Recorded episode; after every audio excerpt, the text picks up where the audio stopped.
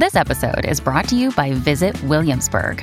In Williamsburg, Virginia, there's never too much of a good thing. Whether you're a foodie, a golfer, a history buff, a shopaholic, an outdoor enthusiast, or a thrill seeker, you'll find what you came for here and more.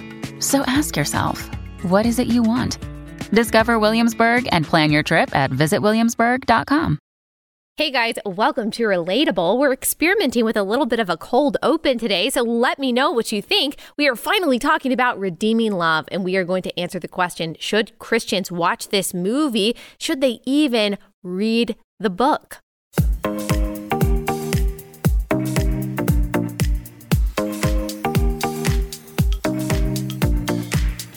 Today's episode is brought to you by our friends at Good Ranchers. Get you some craft beef and better than organic chicken shipped right to your front door. Plus, you get a great deal if you use my link, goodranchers.com slash Allie. Okay, let's finally talk about Redeeming Love, the movie adaptation of Francine Rivers' book by the same title. It is a Christian romance novel that is supposed to be a rendering of the book of the Bible called Hosea. We're going to talk about all of that. And let me just go ahead and caveat that I understand that we are going to have different opinions on this as Christian women, and that is okay. I hope that you listen to my take on this and my perspective. And even if you disagree with me, or you would add something to it, or you would take away something that I said, um, that you would listen to this in a spirit of charity and understand that I am, you know, I'm not condemning you for having a different take on this. Maybe we can have a discussion if you reach out to me. But this is my perspective as someone who read the book several times when I was in high school, absolutely loved the book when I read it, but kind of have a different perspective now that it's been about 15 years since the first time I read it. So it's a very sensual if not outright sexual book in some scenes, um, at least using sexual innuendo. Apparently, the movie is as well. So, as I said at the top, we're going to talk about if this is a movie that we as Christian women should be watching, and then I'm going to analyze um, as I said, as someone who read the book, who loved the book when I read it as a teenager, if we should be reading this novel and other books like it. And we will also talk about the book of Hosea. What is the book? And what does it really tell us uh, about God? And what does He want us to take from it. Uh, you guys have been asking me about this topic for weeks, and we've just had so many other things to cover that we haven't gotten to it, and it's taken me a while to gather my thoughts on the subject. Also, there has already been really solid analysis of the movie and whether Christians should watch it from other Christian women. I love Alisa Childers. She's been on this podcast several times. She dove into this, and there have been many other wonderful Christian women on Instagram who have done the same. So I don't want to be repetitive.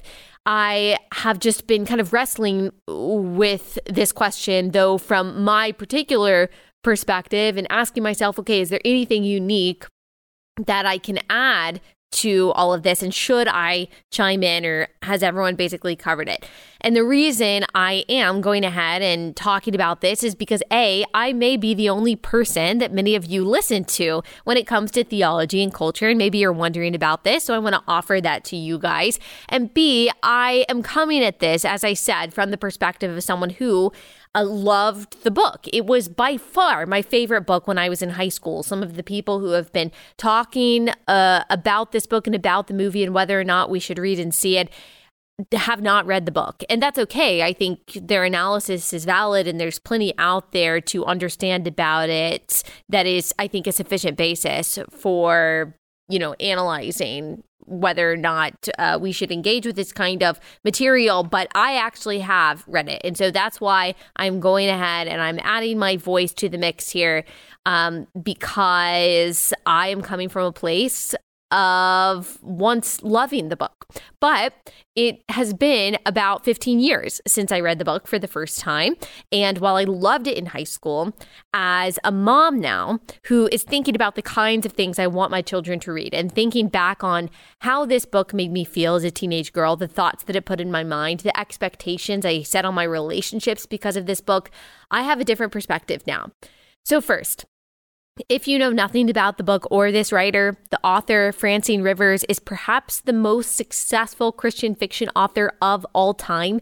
And the reason is because she is a masterful storyteller. She is incredible at historical fiction, which is my favorite genre.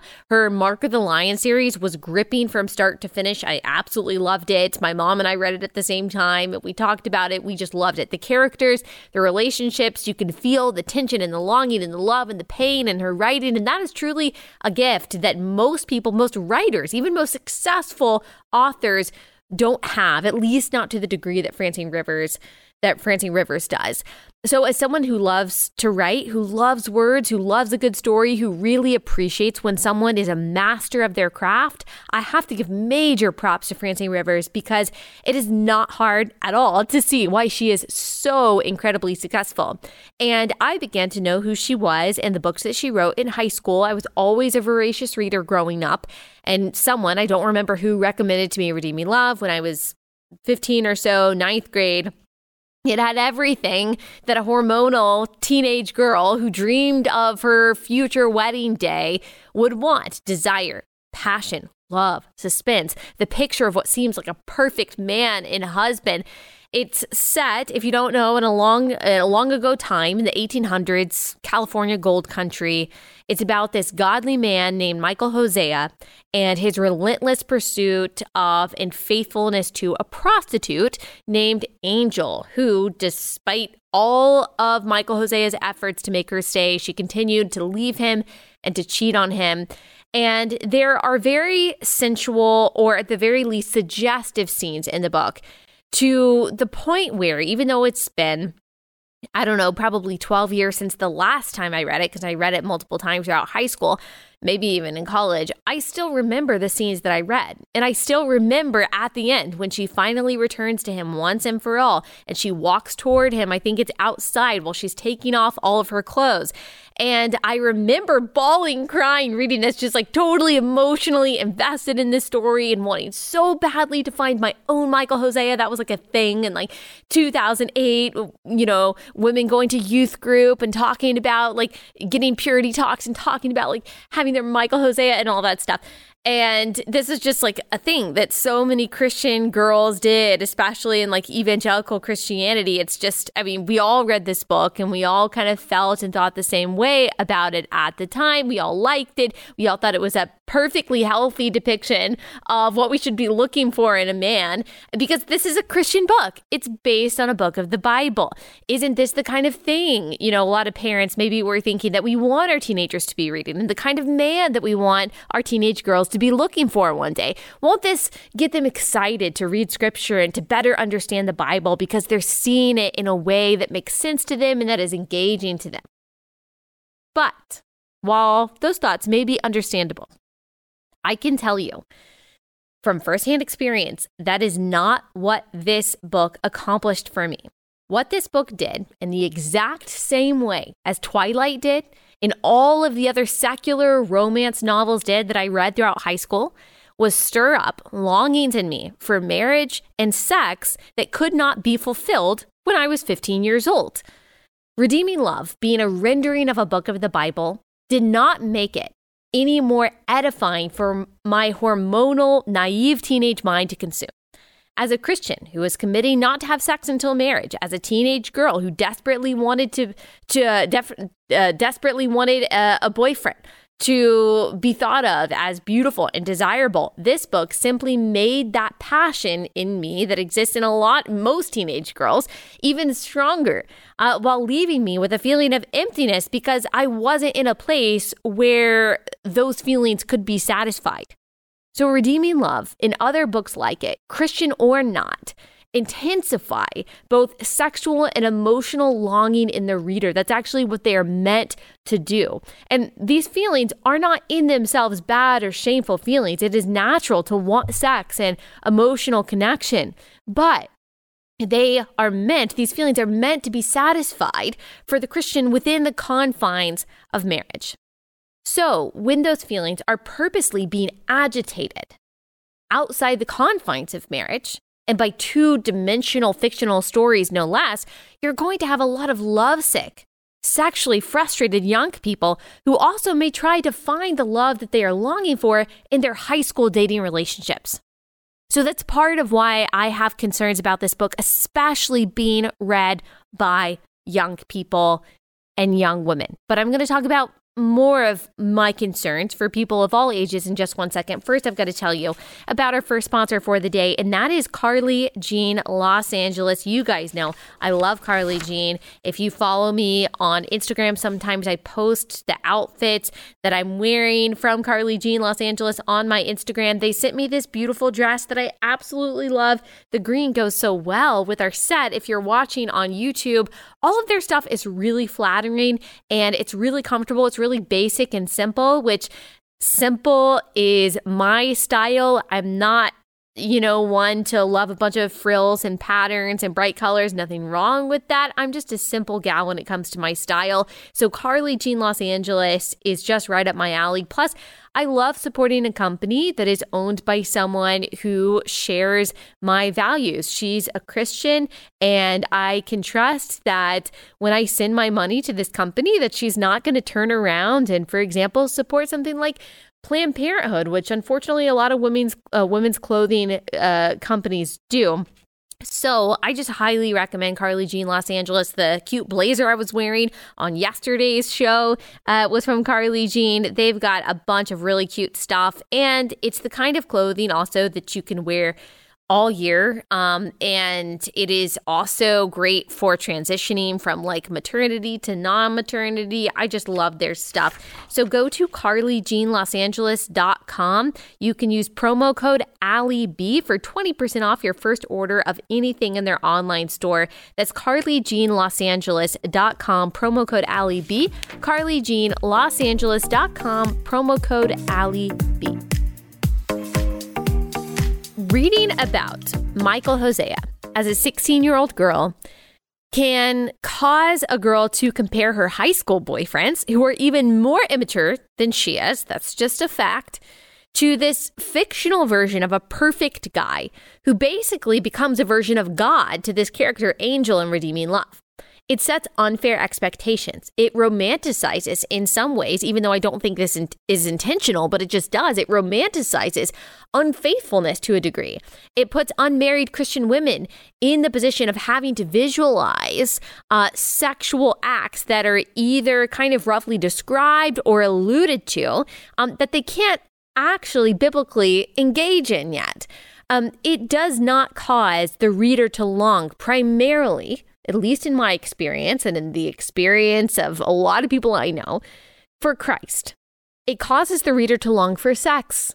And yes, also for love and for marriage, but I would argue not in a healthy, well ordered way. Now, I'm not saying that it doesn't also paint a picture of God's faithfulness to us, even when we are rebellious. But that is peripheral, in my opinion, in this book. The main takeaway for most girls and even women who read it will be that they need to find a man. And as I said, there's nothing wrong with longing for a husband or for longing for love or hoping that your husband is a forgiving man who pursues you and loves you like Christ loves you. But here's the caveat. But number one, there's no guarantee that you will get married even if you want to be married as hard as that may be to accept we just we we don't know that that is in the cards and number 2 whether marriage is in your future or not your job as a single woman is not to be preoccupied with finding a Michael Hosea, but with pleasing Christ. So, are you consumed with pleasing Christ if you are fantasizing about sex with a fictional character? Are you glorifying God that way? Is that the best use of your time? Ephesians 5 15 through 16 says, Look carefully then how you walk, not as unwise, but as wise, making the best use of the time because the days are evil. So, not just a good use of our time, but the best use of our time. And that's an admonition for all of us dealing with a whole variety of temptations to waste our time, by the way. I'm not singling out single women when it comes to that verse. We are all supposed to be spending our time in the best way possible in accordance with the Lord's will. And so many of us spend time in ways that uh, are not prudent. But I do happen to be addressing single women right now. Uh, because time is something that single people have typically in more abundance than married people. And that is a gift. That is a gift. I'm not saying, oh, that you're not busy, that you don't have a lot of demands. I'm not saying that. I'm saying biblically, the time and the uh, capacity and the margin that a single person has versus a married person is biblically described as a gift that can be offered in service to the Lord. So Paul says in 1 Corinthians 7 that he wishes everyone could remain single as he is, but that he understands men and women can and should get married so they don't burn with passion and lust outside of marriage. His reasoning, though, for wishing that Christians could remain single is this that he articulates in verses 32 through 35. I want you to be free from anxieties, he says. The unmarried man is anxious about the things of the Lord, how to please the Lord. But the married man is anxious about worldly things, how to please his wife, and his interests are divided. And the unmarried or betrothed woman is, uh, woman is anxious about the things of the Lord, how to be holy in body and spirit. But the married woman is anxious about worldly things, how to please her husband.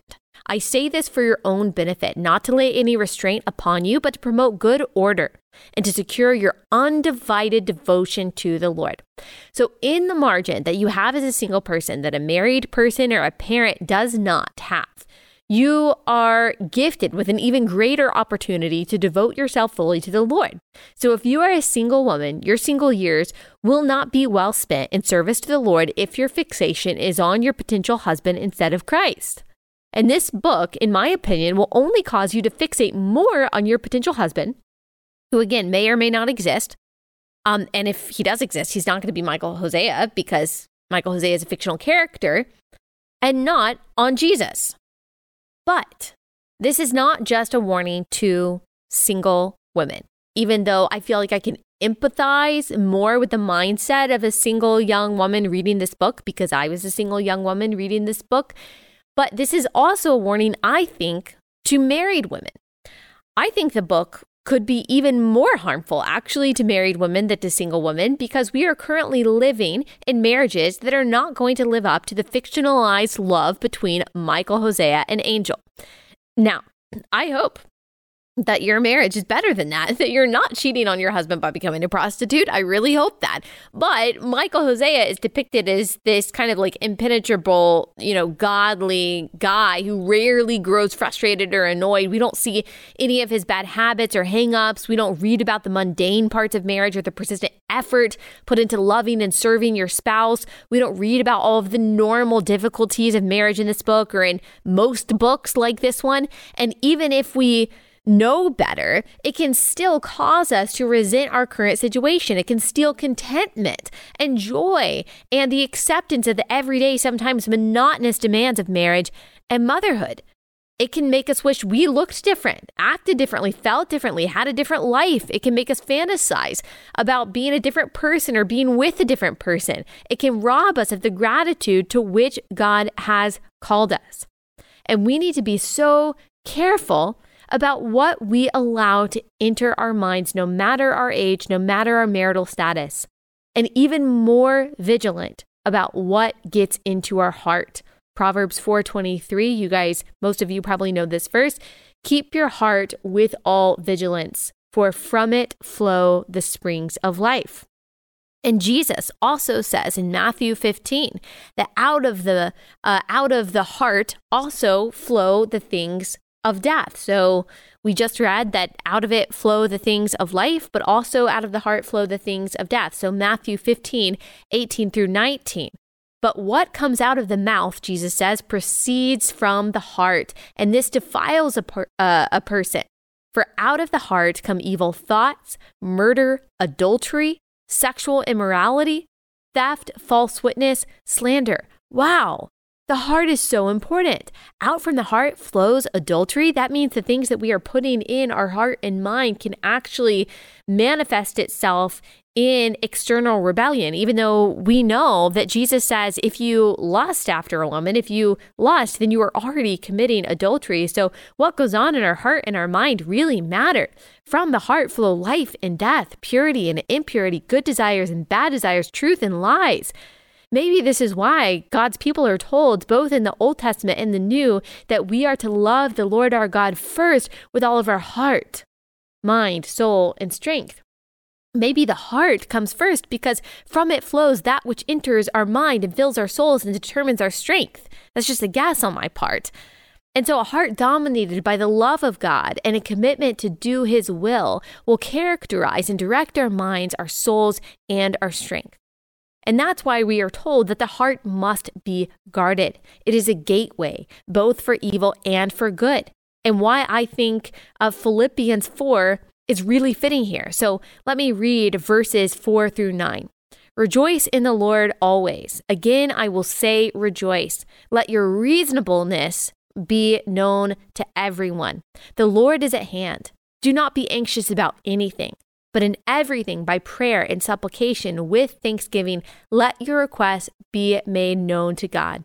And the peace of God, which surpasses all understanding, will guard your hearts and your minds in Christ Jesus. Finally, brothers, whatever is true, whatever is honorable, whatever is just, whatever is pure, whatever is lovely, whatever is commendable, if there is any excellence, if there is anything worthy of praise, think about these things. What you have learned and received and heard and seen in me, practice these things, and the God of peace will be with you. So, our rejoicing in the Lord, our gratitude to Him, our anticipation of His coming relieves us of anxiety and ushers in the peace of God, which guards our hearts and our minds with the power of Christ. And that guarded heart and mind, which has been relieved from the burden of worry through prayer and thankfulness to God, should be filled with that which glorifies the God who both made and seeks to protect them truth, honor, justice, purity, loveliness, whatever is commendable and excellent and praiseworthy, these are the things that we are meant to dwell on. They're good for our heart. We want to know how to turn away from the anxieties of this life. That's probably the biggest question that people, Christian and non Christian, are asking. The Bible tells us we focus on Christ and the things that He calls good. We are content, we are thankful in our circumstances. And I'm afraid that books like Redeeming Love just don't get us there. I actually think that they can, they have the tendency to, the ability to fill us with anxiety by stirring up longing that cannot be satisfied by reality. Song of Solomon 2 7 says, Do not stir up or awaken love until it pleases, until marriage, until it can be satisfied by your husband. And I don't even think I need to get into the details of the movie to say that the same goes for it too.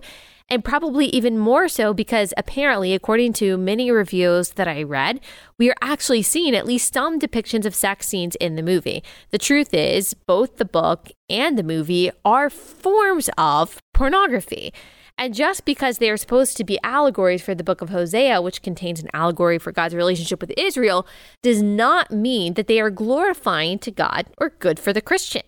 I think we have to be so careful about what we put into our hearts and minds. And I'm not just talking about redeeming love, I'm talking about all content that we consume. And I am definitely imperfect when it comes to this because I really I like television, I like movies, I like books, I like a good story, and I have definitely tolerated um, certain kinds of content that I that were not good for my heart and mind because I thought that it was in service to a good story and okay, this is a really important series that everyone's talking about and so I'm going to consume this content too and it'll just be fine. It probably won't mar me. I'll be able to forget about it. But that is disobedience. And so I've been there I understand if you've been there, it can be really difficult to do, especially when it comes to movies and books that are characterized as Christian. It's tempting to assume that if our child is reading or watching a movie that's supposedly Christian, then well, at least it's better than them being on TikTok. But let's nix both the TikTok and the Instagram and all social media for children. That's my stance on that. Um, let's nix all of that and the books that are not going to be filling their minds with good things. The books that I read in high school, which, you know, targeted teenagers you i went to barnes and noble that was like my favorite thing to do go to barnes and noble go to like the teen f- fiction uh, section and uh, you know, just take whatever is there. And I don't remember ever really having any sort of filter, like maybe I shouldn't read this. I just kind of picked up what looked good to me. But the books that I read that I picked up at Barnes and Noble that were marketed toward people like me, they made sexual purity a lot more difficult, just to be honest. They made waiting for sex within for, you know, a time that it was actually, you know, exercised within the confines of marriage much more difficult. They encouraged lust and discontent and unfair expectations for reality. They were, even if they weren't super graphic, forms of pornography, even if just emotional pornography, which can be destructive, especially for girls. Like, this doesn't mean that I don't think that mature teenagers, under their parents' guidance, uh, should be, you know, reading difficult books with mature topics or tough issues. History is ugly. Like, life can be ugly. That's reality. The Bible is certainly not all roses. I think it's really important for young people to be well read and to have a really good grasp on what the world is actually like. But the content depicting those you know, sometimes very ugly and uncomfortable truths you know whether or not a teenager should consume them it, it, depends on a lot. Is the book glorifying sin? What is being learned from this book? Is it possible for my son or daughter to take the lessons from this book without filling their minds uh, with things that aren't pleasing to the lord and just aren't beneficial to their growth as a person or as a christian? I think parental guidance and involvement and discipleship is so key so, uh, you know, I'm not saying that we should shelter our kids from reading all difficult books or books that, you know, might handle mature topics, as I said. I'm just saying it should be done in a way that is going to be beneficial to them and not destructive to their mind. Remember, that frontal lobe is not developed in a young person until they're 25. That means that they're not really able to see the consequences of the things that they're doing, including the books that they're reading. And of course, I mean, it feels good, it's exciting, um, but the stories and the narratives that our kids latch onto, that's going to shape their view of the world and the, their view of themselves, their view of love, their view of marriage, their view of family. All of that really matters. And as we already read, um, the heart is something that is to be guarded. And as parents, one of our responsibilities is to help our child guard their heart as much as possible. Now, if you want an allegory to Christ's pursuit of his church, then we don't have to read Redeeming Love. We can actually read the book of Hosea. The book of Hosea is an allegory of God's faithfulness to his faithless people. So we'll talk about that in just one second. Let me tell you about our second sponsor for the day. That is one of our other awesome sponsors, and that is Annie's Kit Club. So talking about, you know, raising our kids in this crazy, chaotic, confusing culture and wanting them to really think critically and ask questions Annie's Kit Clubs is here to help you do that as a parent. Annie's Genius Box is an excellent way to encourage your kids' curiosity while providing fun activities that are as entertaining as they are educational. So each month, your kids will get a new box that has three hands on activities to explore um, a STEM theme like geology or chemistry or aerodynamics. It's perfect for all kids ages 7 to 12. The exciting top secret mission envelope in every box will walk them through multiple amazing projects each month. Your kids can design a hovercraft, examine fossils, build robots, and so much more. Introduce your kids to real science research and the incredible value of asking good questions. Go to annieskitclubs.com slash Allie. You'll save 50% on your first box. That's annieskitclubs.com slash Allie, annieskitclubs.com slash Allie. Okay, let's talk about the book of Hosea and what this book really teaches us about the good news of the gospel and who we are in Christ. So, as a lot of you probably know, but it's okay if you don't, Hosea is an Old Testament book written by the prophet Hosea, who prophesied to Israel from about 755 to 710 BC. Hosea is the first of the 12 minor prophets, and his name means salvation, the same as Joshua and the same as Jesus or Yeshua.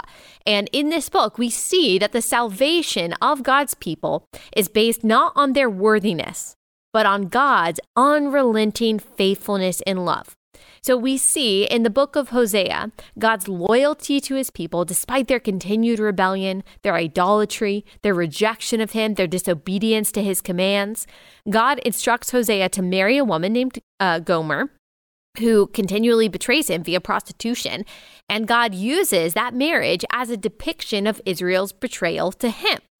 Hosea 1 2 through 3 says this When the Lord first spoke through Hosea, the Lord said to Hosea, Go take for yourself a wife of whoredom and have children of whoredom. For the, Lord, uh, for the land commits great whoredom by forsaking the Lord. So he went and took Gomer, the daughter of Diblaim, and she conceived and bore him a son. Then the rest of the first chapter talks about God's anger with and rejection of the people of Israel because of their sin sin. But then the chapter closes this way Yet the number of the children of Israel shall be like the sand of the sea, which cannot be measured or numbered.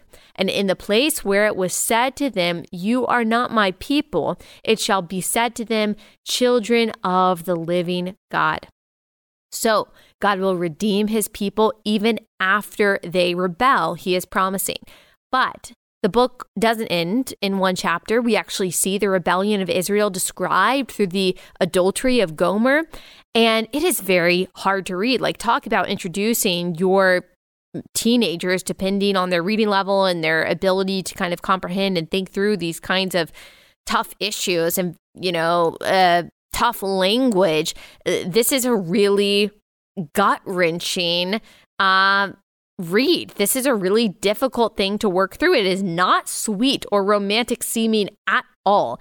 Here's how Hosea describes his wife, Gomer, after she cheats on him by becoming a prostitute, which again is an allegory for Israel's betrayal of God. He says this in chapter 2, verses 2 through 5 Plead with your mother, plead, for she is not my wife, and I am not her husband, that she put away her whoring from her face and her adultery from between her breasts, lest I strip her naked and make her as in the day she was born, and make her like a wilderness, and make her like a parched land, and kill her with thirst. Upon her children also I will have no mercy, because they are children of whoredom. For their mother has played the whore. She who conceived them has acted shamefully. But then again, verses 14 through 15, we see God's promise of redemption. Therefore, behold, I will allure her, I will and bring her into the wilderness and speak tenderly to her. And there I will give her her vineyards and make the valley of Achor a door of hope. And there she shall answer as in the days of her youth, as at the time when she came out of the land of Egypt. Verses 19, uh, 19 through 20. And I will betroth you to me forever. I will betroth you to me in righteousness and justice and steadfast love and in mercy. I will betroth you to me in faithfulness, and you shall know the Lord. So the metaphor of Hosea and Gomer's marriage is really weaved in and out of God's message to Israel throughout this book of the Bible. Israel is an adulterous, rebellious people. God is angry in the same way that a husband would be angry about this. He is jealous for his people. His love does not tolerate polygamy, polyamory, adultery. He wants uh, all of their love and all of their worship. He is zealous for his own glory. He promises to punish his people until they turn back. And when they do turn back, he also promises to lavish mercy and love upon them. That is the theme of Hosea. That is how the rest of the book goes. God pleading with his people to turn back to him, God showing his anger, but then promising to redeem them, to stay faithful to them. It is not a romantic, soft book. It is not a book for the faint of heart. It is a very sad book in one sense. I mean, it shows you the weight and the sorrow of sin. And you just think about a, a, lot of Christians today, or people who profess to be Christians, basically act like God doesn't care about sin. He doesn't care about obedience. He doesn't care about holiness. Man, God cared so much about sin that he sent his own son to die a brutal death on a cross, a death that he did not deserve because of sin. God cares about sin so much. You can't read any book of the Bible without seeing how much God absolutely hates sin and how much he wants to rid us of sin. And the book of Hosea is just another very graphic and hard to read depiction of that. How the iniquity of the people whom God chose and loves makes him both sad and angry. It demonstrates just the exhaustion of turning back to sin over and over again, the heartbreak associated with that, hurting the people in your life, hurting the God who made you. Like I said, it's a very difficult read, but it tells us some very important things about God that he is jealous, that he is relentless, he is faithful to his promises, his love is never ending, his mercy is so reliable, even as he refuses to tolerate unrighteousness. His refusal to tolerate unrighteousness, his inability to do so because of his holiness, matched with his undying love for his people, is the combination that gets us Jesus, whose name, like Hosea's, means salvation. It means salvation for both the Jews and the Gentiles by God's grace through our faith in him. Jesus, the Son of God, the perfect, spotless Lamb, became the ultimate eternal sacrifice for our sins, making us clean, giving us his righteousness so that we could be made holy and acceptable before God.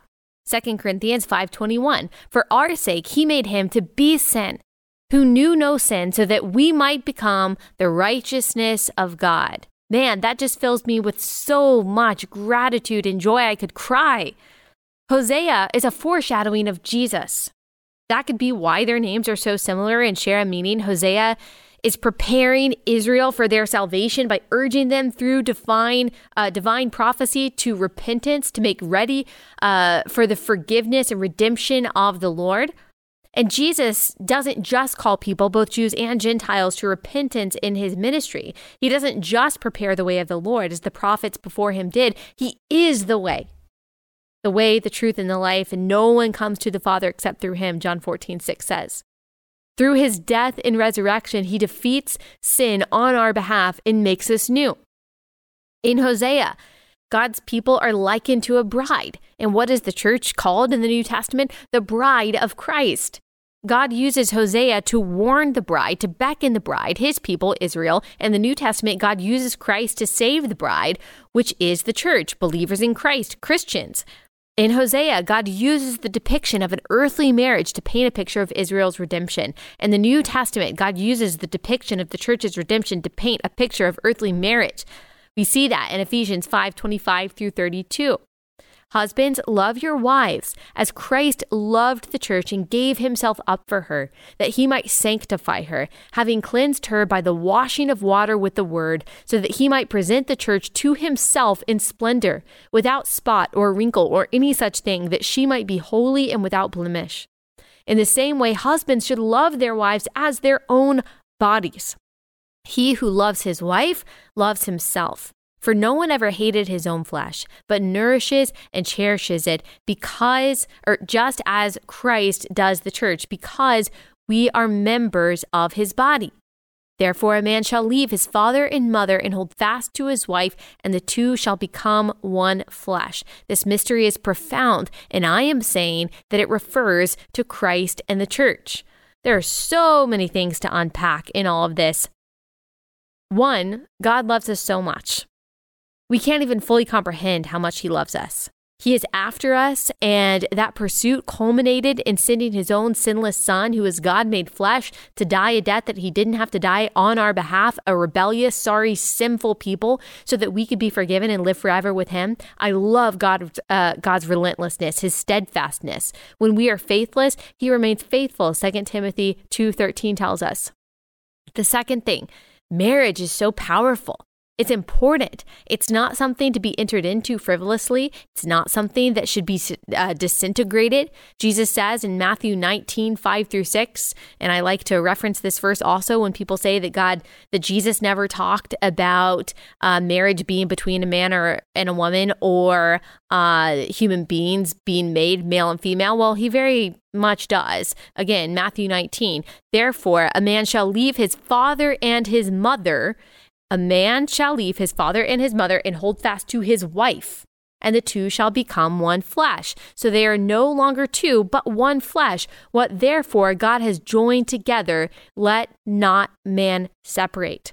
Marriage is not something to be trifled with or redefined as society sees fit. The marriage between a Christian man and a woman is a depiction between Christ and his church.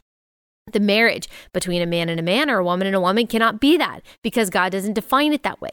Marriage is meaningful. The definition of marriage is meaningful beyond the physical and the temporal and into the spiritual and eternal. And all of this also shows us how powerful sex is, for better and for worse. In the right context in marriage, it ties together two bodies, two souls. It has the ability to bring forth new life. In the wrong context, it can destroy. It can lead to disease, to heartbreak, to unwanted pregnancies, to broken families. It can be a very destructive force, as really we've seen throughout human history. But even entertaining thoughts that do not get us to a place of glorifying God and dwelling on the things that He tells us to dwell on so that our hearts can be guarded and we can be relieved from the burden of anxiety. Um, sex can also be a powerfully destructive force in that way. Even and even when we are consuming it through a book or a movie that calls itself Christian. So we have to be so vigilant in all of this. And if we really want to know what God's love looked like, looks like, of course, there are fictional books that can be helpful in depicting that for us. I'm not saying that we should never try to fictionalize or, you know, render a book of the Bible in a way that is interesting through fiction. That's fine. But if you really want to know what God's love looks like, if you really want to know what to look for in a husband, if you really want to know what we should think about sex and what we should think about ourselves and our body and our worth and even romance, like we can read the Bible. All of these answers are contained in scripture, and God is so gracious to give us the opportunity and the privilege to be able to access all of that through his word. So, that's my take on all of that. I have actually a lot more that I could say, but I'm going to leave it there. And I would love to hear what you guys think about it. Feel free to reach out to me. Before we close out for today, let me tell you about our last sponsor, and that is, of course, Good Ranchers. So, You've been listening to this podcast for a while. You've been considering, should I get good ranchers? I just don't know. Well, you know what? Today is the day to bite the bullet. You just need to go to goodranchers.com slash Allie. You need to pick out the box of meat that you want. You can get your different cuts of steak. You can get your T-bone. You can get your ribeye. You can get your filet, your ground beef, and then you'll get some better than organic chicken. Pre-marinated, not pre-marinated. They put it in a box. It's all from American farms and American ranchers, which is my favorite part of it. And it's super high quality, ethically raised, sustainably sourced. Shows up at your front door on dry ice. You put it in the freezer, and then you've got at least one part of every meal already taken care of. It just makes your life easier. Plus, if you use my link or my promo code Allie, you get 40 free chicken breasts. That's a $150 value. That's a really, really good deal. So don't waste any more time. Don't procrastinate any longer. This is one of those things that you've been meaning to do. You just need to do it. Go to goodranchers.com slash Allie or use code Allie for your 40 free chicken breasts. That's goodranchers.com slash Allie, goodranchers.com slash Allie. Okay, guys, thank you so much for listening. If you love this podcast, please leave us a five star review on Apple Podcasts. That would mean so much. If you have not listened to yesterday's episode with James Lindsay, definitely go do that. Definitely listen to it. I went back and re-listened to it and I like learned even more from listening to him, you know, through my headphones than I did when I was just sitting there. There's just so much good good stuff there that can help you understand this moment that we're in and all of the cultural change that we've seen happen over the past couple of years. It'll give you the the language and the context to really understand where all this is coming from and really why it's contradictory to a truly biblical um, worldview. So we're going to play part two also of that podcast where we talk more about like why isn't James a Christian? He uses so much Christian theology in the things that he says and the way that he argues, and yet he is not a Christian. We're going to talk about that. I'm going to kind of press into that just a little bit. We've also um, got a conversation uh, coming up with a journalist from the Daily Wire. She just wrote this really interesting article about how evangelical Christians, the establishment evangelical Christians, have been duped by Francis Collins and Anthony Fauci and people in our public health bureaucracy into promoting measures for their congregations and preventing them or trying to get them to not ask questions about the origins of the virus and things like that. It was a really interesting article. We're going to have her on to talk about this. Um, and so yeah, we've got a lot of good stuff. And also, there's a like a kind of a debate discussion that I'm having with a libertarian that is coming up. So all of this is coming up in the next few days. We've got a lot of good content headed your way. Super excited for you to hear it. If you haven't subscribed on YouTube, please do that. And we will see you back here tomorrow.